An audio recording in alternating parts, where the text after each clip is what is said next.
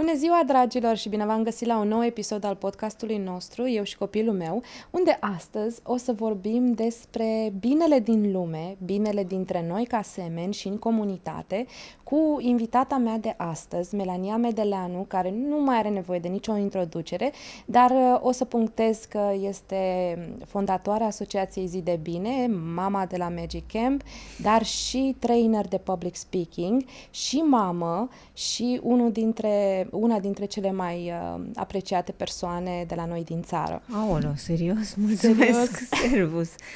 Sună așa de bine că nici nu vine să cred că e despre mine, știi?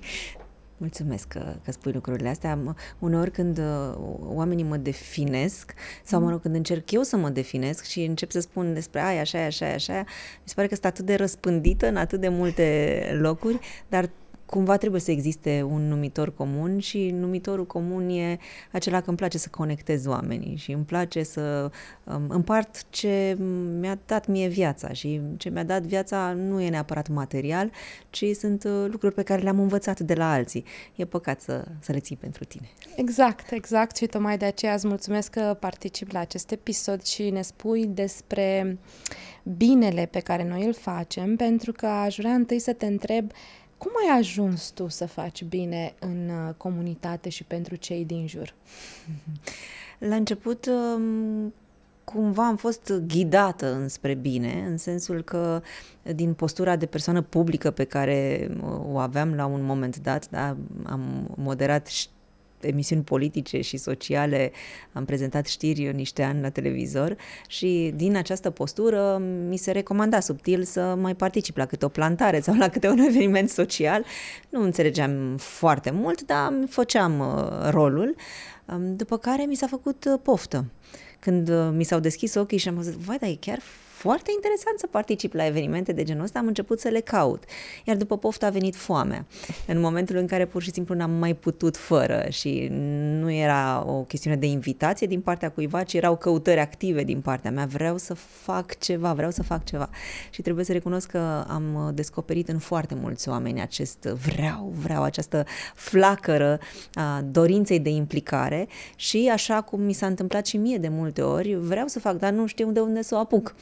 Am, am uh, identificat această întrebare în mulți dintre oamenii din jurul meu și așa s-a născut de altfel Asociația Zi de Bine, din multiplele întrebări ale unor oameni care îmi spuneau vreau să mă implic, dar nu știu de unde să mă apuc, um, n-am foarte mult timp la dispoziție, că n-am și un job, n-am nici foarte mulți bani să donez, dar, dar totuși vreau să fac ceva și aș vrea să se vadă și repede ceea ce fac eu.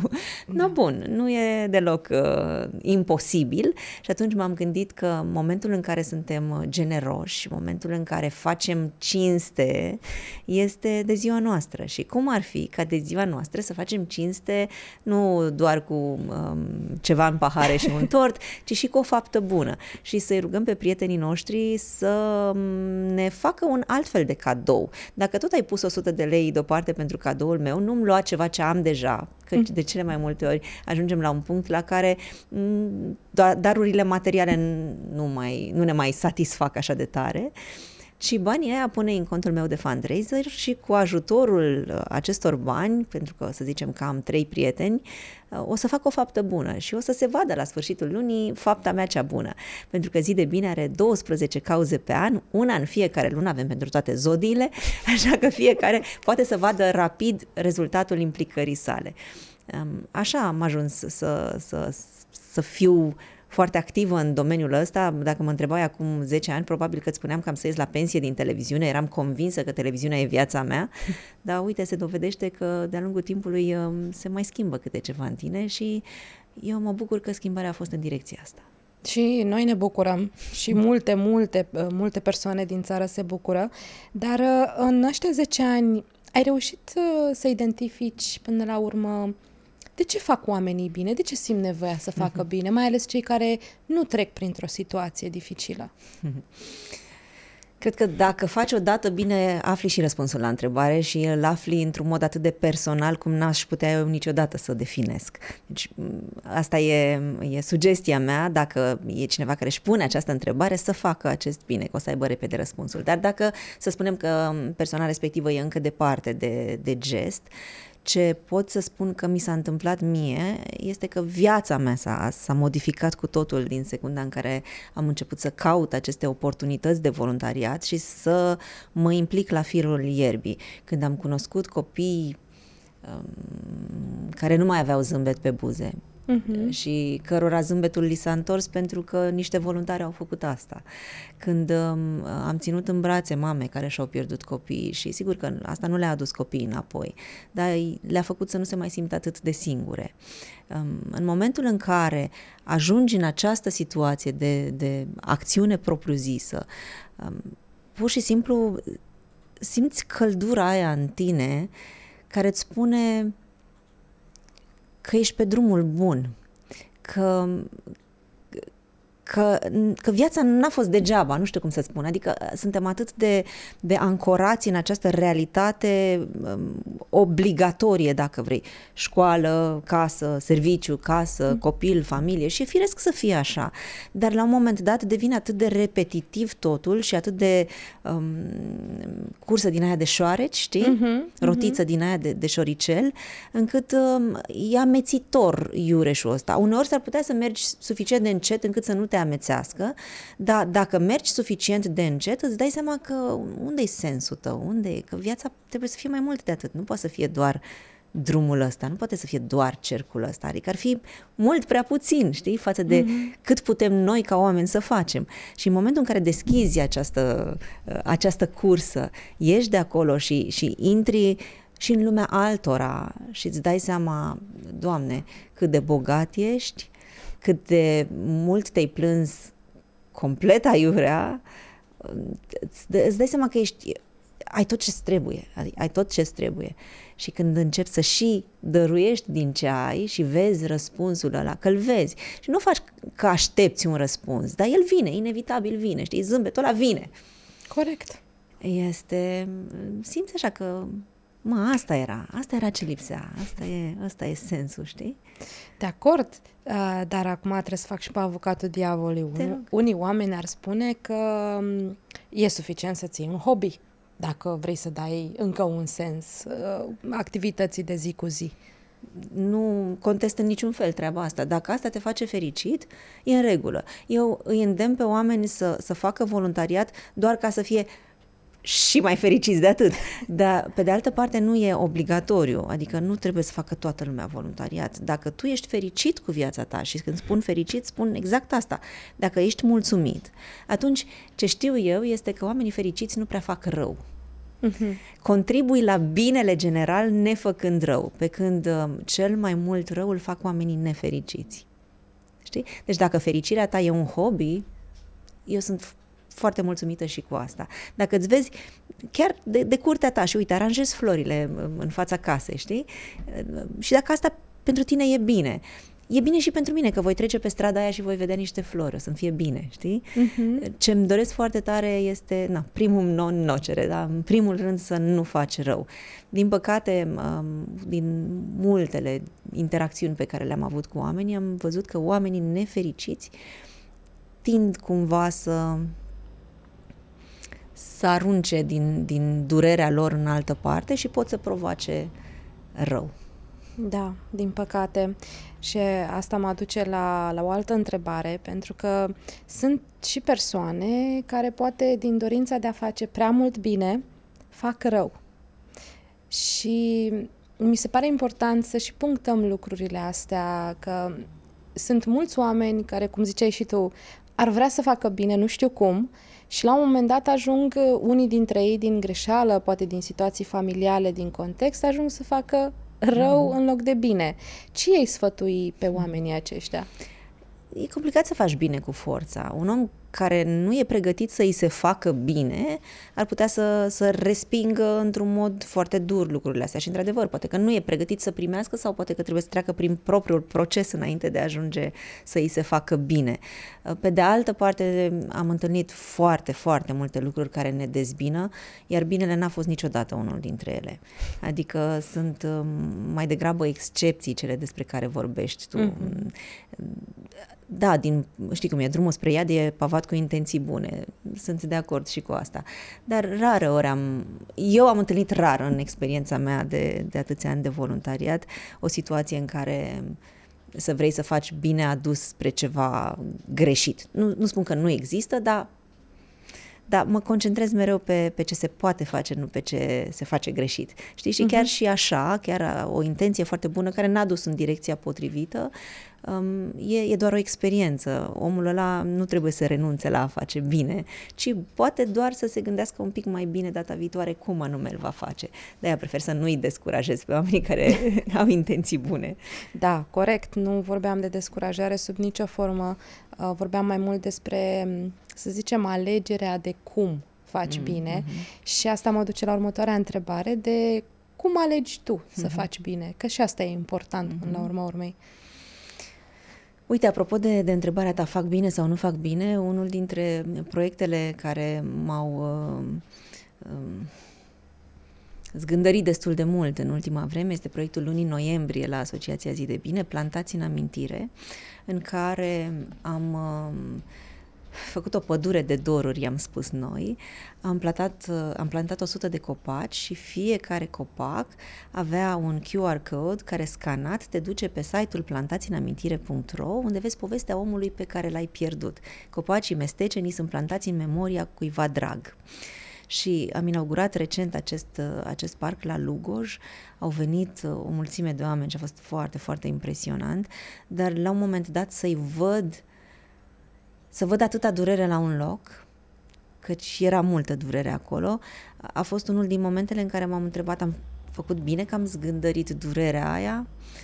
A fost un moment atât de emoționant în care o fetiță venită cu, cu mama ei, la un moment dat a scos o pungă și din pungă pământ și avea o lopată și a pus pământul la rădăcina copacului pe care l-a ales și apoi cu lopata a luat un pic de pământ și l-a pus înapoi în pungă și evident că era ceva curios acolo, nu, nu înțelegeam ce se întâmplă și când uh, am aflat a fost uh, hmm, aduseseră pământ de la mormânt și luau pământ de la copac, de la ceva viu mm-hmm. și îl duceau înapoi spre mormânt.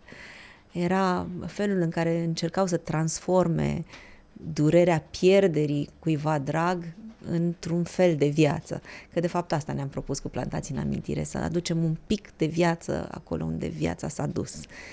Um, și uite, astea au fost uh, momente în care m-am întrebat, am făcut bine, n-am făcut bine, dar după ce am văzut uh, reacțiile oamenilor și după ce am început să primim tot felul de solicitări de la primării din țară, veniți și la noi, veniți și la noi, plus o mulțime de oameni care voiau să ia un mesteacăn, dar n-au fost decât 100 uh, și erau supărați pe mine, dar eu n-am prins copac, dar de ce n-am prins copac? Am aflat uh, foarte târziu. Adevărul e că uh, am plantat, am uh, postat anunțul într-o zi de luni, în luna august, cu gândul că până în noiembrie să aibă lumea timp să ia un copac, să scrie o poveste, să... În trei zile nu mai erau copaci. S-au supărat lugojenii pe mine de numai, numai, că eu sunt din Lugoj și acum am aflat și n-am mai prins niciun copac. Au venit bucureștenii și ne-au luat copacii. A fost așa, m-am întors spre oamenii care, pe care îi cunoșteam din listă, că mai recunoșteam niște nume și te rog, iartă-mă, dar uite, îți promit că o să mai facem un parc, dar hai să lăsăm parcul ăsta al lugojenilor, să lăsăm copacii ăștia al lugojenilor și am, am scos de acolo aproape 50 de oameni care nu erau din Lugoj și uh, din fericire am fost la primăria sectorului 6 și am obținut un alt teren, așa că în primăvara anului viitor mai facem un plantați în amintire la București, unde deja vor fi vreo 50 de copaci dați, să vezi acolo cum o să-mi sară iar lumea în cap. Am semnat parteneriat și cu primăria Oradea, deci vom face și acolo. Um, e multă nevoie mm. să transform durerea în ceva, știi? Mm-hmm. Și e un proiect cu care se pare că a rezonat foarte multă lume, așa că sunt într-o continuă căutare de fonduri ca să ajungem în varianta ideală în fiecare județ din țara asta. Cum ne alegem proiectele? Ne, ne uităm la cauze care sunt uh, mai puțin populare. Doliu este una dintre ele. Uh-huh. Ne uităm la um, cauze pe care parcă nu s-a pus suficientă lumină. De pildă, um, în luna mai a acestui an am făcut uh, prima tabără pentru pacienți cu Alzheimer și aparținători din România Eu degeaba spunem că suntem uh, foarte preocupați de sănătatea mentală, subiectul nu e pe agenda publică, nu e suficient. Nu este, și mai ales după pandemie, dar și înainte, era un subiect care merita abordat. Um, subiectul acesta al pacienților cu Alzheimer este Doamne, dacă te uiți cât de multă lume ne-a scris pe tema asta, coboară vârsta din ce în ce mai jos, uh, da? Oamenii trăiesc din ce în ce mai mult, deci sunt din ce în ce mai mulți pacienți care suferă de o formă de demență și serviciile pentru ei sunt cu siguranță insuficiente. Deci să-i vezi pe oamenii ăștia, Nico, am făcut tabăra asta la Cluj cu Asociația Română Alzheimer, filiala Napoca, și um, pe ei, în general, nu, pe pacienții cu Alzheimer, mai degrabă um, fie îi închizi, fie se închid în casă, mm-hmm. pentru că le teamă să mai iasă, să nu se piardă deci se, se retrag în sine. Da. Să-i vezi pe oamenii ăștia cântând. Am dansat cu ei de numai numai, am jucat fotbal și au povestit viețile, mă rog, cât își aminteau din ele. Sigur, a doua zi o luam de la capăt, nu mai știau cine sunt. Nu contează, dar să văd atâta bucurie pe chipurile acestor oameni și apoi să vezi aparținătorii care în mod normal sunt uh, atât de încrâncenați vieții de ei că sunt epuizați în primul rând și stau tot timpul cu grijă. Dacă pleacă până la pâine, le frică până da. se întorc, știi? Să-i vezi stând așa pe iar, stând. Doar pentru că în sfârșit era altcineva care avea grijă de oamenilor și ei nu mai erau în control, știi? Da. Doamne, a fost uh, incredibil. Așa cum uh, am făcut, iată, primul uh, mini-dicționar video de cuvinte și expresii în uh, limbajul semnelor din România. Am înregistrat vreo 1200 de cuvinte în limbajul semnelor și dacă vrei să, să înveți acest limbaj și din păcate sunt uh, mulți oameni chiar și dintre ei care nu știu uh, acest limbaj, intri pe, pe semne.ro și dacă vrei să spui, nu știu, vreau să merg la școală, tastez, vreau să merg la școală și se autogenerează o succesiune de secvențe în limbajul semnelor. Um, iarăși, reacția a fost uh, incredibilă, nu doar din partea oamenilor care nu știau acest, uh, din, cât și din partea tipicilor, oameni ca noi, care au zis, Păi, dar ce frumos ar fi să, să știu câteva cuvinte. Dacă întâlnesc un astfel de om pe stradă, să pot să-i spun bună ziua. Să pot să-l întreb uh, dacă are nevoie de ajutor sau să-l înțeleg dacă îmi spune am nevoie de ajutor. Știi? Deci, cumva, nu ne gândim neapărat la lucrurile astea, dar când apar ne dăm seama că, fu, aș fi putut să știu mai de mult despre ele, am fi putut face mai mult dacă știam din vreme, știi? Deci așa ne cam alegem cauzele, uitându-ne la subiecte pe care credem noi că nu s-a pus lumina suficient. Mm-hmm. Și subiectele să fie, asta e o întrebare, um, nu neapărat ușor implementabile, dar cum ziceai mai devreme, mai repede, să apar mai repede decât altele. Să știi că ușor implementabile nu prea nu sunt, în sensul că, uite, la proiectul ăsta, sigur a fost pe semne.ro, um, împreună cu 321 Sport am făcut acest proiect și uh, a fost cauza lunii septembrie. Acum eu sper că nu-și imaginează nimeni că noi am început proiectul la 1 septembrie și l-am terminat pe 30, da, sau pe 30, pentru că, de fapt, am muncit vreo 8 luni de zile.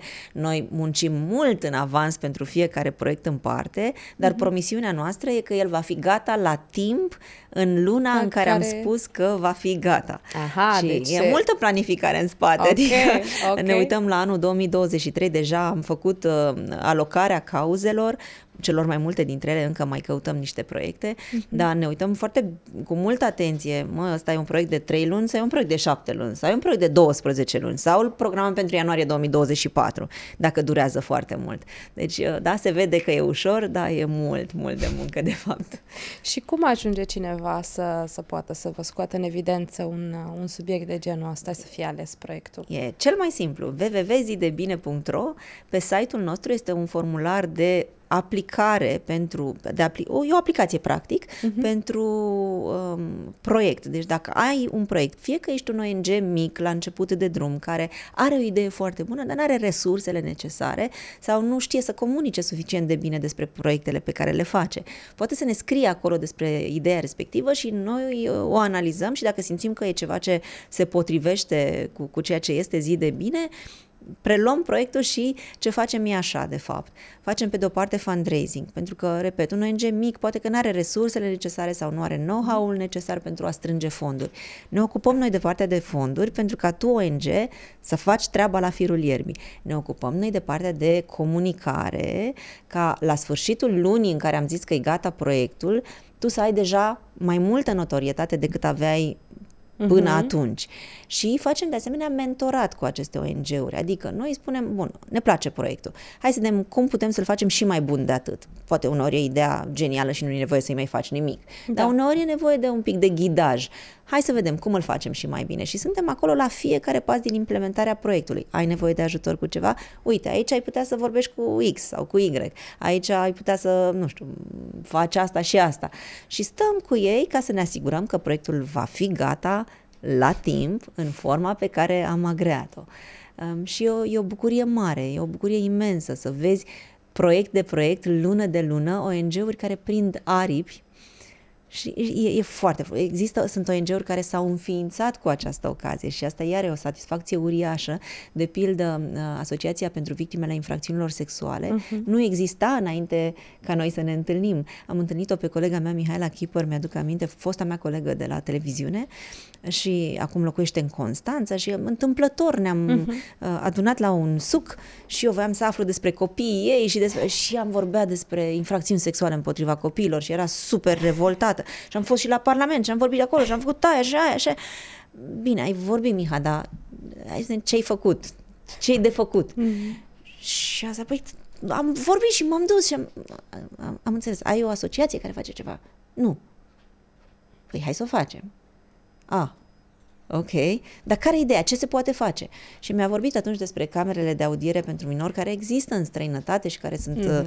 uh, uh, niște lucruri foarte complexe. Ce înseamnă de fapt o cameră de audiere pentru minori? Gândiți-vă la un copil care e o victimă a unei agresiuni sexuale, copilul ăsta e deja traumatizat, da? Faptul că în procesul de aflare a adevărului, el este interogat de uh, polițist, de procuror, de avocat, de judecător, de toată lumea. Înseamnă retraumatizare de fiecare dată. Dacă peste 2 ani judecătorul se gândește că vrea să mai afle o informație, îl cheamă iar pe lângă faptul că el nu-și mai amintește, copilul nu-și mai amintește cu aceeași uh, precizie lucrurile, dar îl retraumatizezi. Și atunci, o astfel de cameră de audiere ce înseamnă? Înseamnă un spațiu aranjat pentru copii, adecvat copiilor, în care există un singur om care te intervievează, un psiholog sau cineva cu da. pregătire de genul acesta, care are o, o cască în ureche și în spatele unui panou, da, nu vede copilul lucrurile astea, se află toți cei care au de, de, de aflat adevărul. Și dacă are cineva o întrebare, îi pune întrebarea în cască psihologului și psihologul știe să formuleze întrebarea așa încât să diminueze riscul de traumatizare din nou. În plus, această mărturie este înregistrată, deci dacă judecătorul vrea peste 2 ani să afle ceva, se uită pe înregistrare, nu mai cheamă o dată pe copil. Și eu eram convinsă că nu, trebuie să fie un astfel de loc în fiecare județ din țara asta. Da. Știți câte erau? Unul. Unul singur în București. Și atunci am zis, bun, hai să facem trei dintr-o lovitură. Am făcut în luna februarie trei, după care am început să primim întrebări de la uh, procurori, de la avocați, dar veniți și la noi, dar veniți și la mine în județ, dar veniți uh-huh. și la mine. Am făcut în total 8, după care ne-am dus la Ministerul Public și am zis, mai dați-ne că le facem în toată țara dacă e nevoie. Și ce s-a întâmplat a fost că Ministerul Public a, nu ne-a mai dat camere, dar a aplicat la fonduri norvegiene pe care le-a obținut și urmau să facă aceste camere de audiere în toată, în toată țara. Asta e schimbare sistemică. Da. Și um, Mihaela e, e unul dintre proiectele care au câștigat uh, multe premii, uh, Marele Premiu la Gala Societății Civile, uh, PR Award, iarăși da. un uh, premiu pentru uh, comunicare publică. Um, și gândiți-vă că Asociația pentru Victimele Infracțiunilor Sexuale nu exista cu doi ani în urmă. A fost o discuție la cafea. De aia mi se pare că și încurajez nu numai ONG-urile mici să ne scrie, ci oricine, pe oricine are o idee. Poate să fie persoană fizică. E ok. Vină cu o idee și hai să vedem dacă putem să transformăm ideea aia într-un proiect, dacă e nevoie să facem o asociație pentru asta. Și, um, ce să zic, ne, ne place foarte tare să, să dăm vânt în aripi. Și pentru, pentru oamenii din simpli, da? oamenii care își trăiesc viața așa cum o știm toți și poate n-au o idee măreață, n-au un proiect, n-au, mm-hmm. dar vor să facă bine pentru că vor să simtă acea căldură despre care menționai.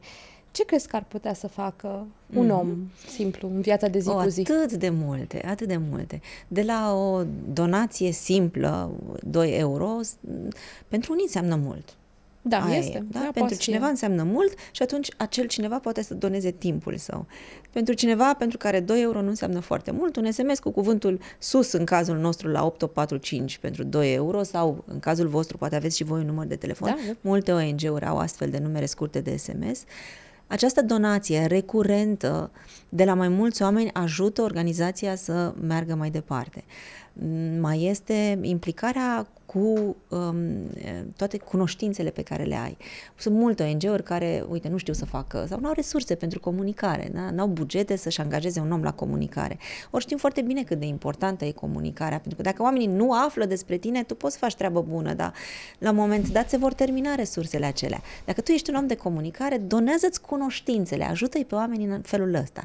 Sau donează timpul tău, că să zicem, nu ești specialist, da? ai, nu știu, 8 clase nu contează câte ai. Ai două mâini, două picioare, poți să te uiți la oameni, poți să observi lucruri. Uite, Centrul Comunitar Zi de Bine, am deschis acest centru comunitar pentru comunitatea ucrainiană la început, exact când a izbucnit războiul. Au trecut peste 2500 de oameni de atunci și până acum pe acolo. Am oferit mii de ore de limba română, de limba engleză, șah, terapie, dar sunt tot felul de, uite, arts and crafts dacă tu știi să croșetezi, mm-hmm. no, vină la centru comunitar și hai să facem împreună să facem ceva. Am avut chiar sâmbătă trecută, a fost așa de emoționant uh, pentru că în luna decembrie 2022 uh, proiectul pe care îl facem este uh, Cald în Vatră se cheamă. Mergem împreună cu Asociația Sufletești prin câteva sate din Moldova și desfundăm coșurile uh, bătrânilor, știi? Pentru că, din uh-huh. păcate, sunt foarte multe incendii, că nu e coșul suficient desfundat sau, um, na, e un pericol. Și mergem prin satele astea în, în decembrie și ne-am gândit să, ok, le ducem și lemne, să le ducem și niște daruri, să le ducem niște pături, că poate fi frig și uh, vreau să punem un element distinctiv pe fiecare pătură și am zis, păi, hai să împletim, să croșetăm. Și s-au adunat vreo șapte doamne care cu croșeta, care cu Andreaua, fiecare ne dai două, două ochiuri pe față, unul pe spate. Deci era acolo, mă simțeam ca la bunica acasă. Uh, între ele au mai învățat lucruri noi, dar la final era bucuria aia a omului care n-a stat încă o zi acasă și mai ales în cazul mhm. bătrânilor, care își petrec suficient de mult timp în casă, au ieșit, au făcut ceva care le-a făcut plăcere, au împărtășit din cunoștințele lor și iată, din mâna lor a ieșit ceva frumos care va fi dat mai departe. Satisfacția lor a fost uriașă. Și din nou, nu e nevoie să ai uh, uh, master în cine știe ce ca să faci lucrurile astea. Așa este. Ne apropiem de finalul episodului. Deja? Deja, da, uite, vezi cum trece timpul, când, mai ales când vorbești de bine și uh, ultima mea întrebare, ca să finalizăm așa într-o notă cât se poate de optimistă, este, uh, pentru că ești și mamă și sunt și o mamă, dacă ai vreun, vreun sfat sau care este părerea ta despre a transmite binele și facerea de bine către copiii noștri, cu ce putem să începem? Care e cel mai simplu lucru pe care noi putem să-l facem ca părinți pentru copiii noștri? O, aș vrea să fie o întrebare mai simplă de atât, dar uite că nu e. Um, o să-ți dau un exemplu, poate chiar două. Uh, la începutul pandemiei, Radu avea un an. Și când a izbucnit toată nebunia aia și noi am făcut scut pentru spitale la Asociația Zi de Bine, eram tot timpul cu telefonul la ureche. Sunam oameni, încercam să găsim produse, vorbeam cu spitalele, cu medicii, trimiteam tot felul de lucruri. Eram permanent conectat acolo. Al doilea cuvânt al fiului meu, după mama, a fost alo și m-am simțit îngrozitor, îngrozitor, dându-mi seama cât de puțin atenție i-am dat copilului meu. După care, în continuare, eu nu pot să smulg partea asta din mine. Eu sunt mamă, dar nu sunt doar mamă. Și deși e, când spui doar, știi, pare puțin, deși e atât de mult, cine e părinte știe despre ce vorbesc. Dar, dar nu pot să fiu într-un singur fel. Pentru mine, să țin cursuri de dicție sau de public speaking, să fiu în mijlocul evenimentelor atunci când se întâmplă ele, e important. Așa că nu puteam să renunț la asta. Dar ce am făcut a fost să-l iau cu mine. Să-l iau cu mine și să a mers, uite, acum, în, în, de la începutul războiului, a venit la centru comunitar, a văzut copii de la centru comunitar și am avut o surpriză fantastică în momentul în care avem această regulă, mama, nu mai primești niciun Lego nou decât după ce decidem care dintre Lego-urile vechi pleacă. Deci o jucărie nouă apare în momentul în care o jucărie veche dispare. Și își făcea singur uh, ordine, ceea ce sigur e foarte rar, nu vă imaginați că se întâmplă des, dar și sigur avea nevoie de jucării noi, da? e un scop ascuns în spate, dar uh, ce, la, ce am remarcat este felul în care își aduna jucăriile vechi, le-a pus într-o cutie și a spus, astea sunt pentru copiii de la centru. Adică a înțeles nu doar că jucăriile pleacă, a înțeles unde pleacă, da? pentru cine sunt ele. Și iar un moment uh, în care fuh, uh, îmi dau seama că sunt poate prea conectată la um, latura profesională a vieții mele, în momentul în care Radu, care uh, pe, pe placa lui de Lego de obicei construiește mult și înalt, avea doar câteva piese. Un copil care avea în mână o valiză și o pisică. Și asta era toată tabla lui. Și ce e acolo, mama? Și mi-a explicat că acolo e un copil de, din Ucran- Ucrania, ca așa îi spune, un copil din Ucrania, care a fugit de război, s-a pierdut de mama lui, dar se bucură totuși că și-a luat pisica ups, um, poate că vorbesc prea mult despre război în preajma lui, poate ar trebui să fac altfel lucrurile și în același timp să-l văd uh, l-am întrebat, la un moment dat a zis că el vrea la război. Uh, dar de ce, mama? De ce vrei tu la război? Vreau să-i prind pe oamenii răi. Și ce le faci, mama? Vreau să-i îmbrățișez pentru că ei sunt răi căci n-au fost, că n-au fost îmbrățișați. Ok poate că expunerea asta nu-l afectează doar negativ, poate că, poate că se prinde ceva bine mm. în, în sufletelul lui când vede bine, când e expus la bine, chiar dacă binele uneori e dureros, știi? Da.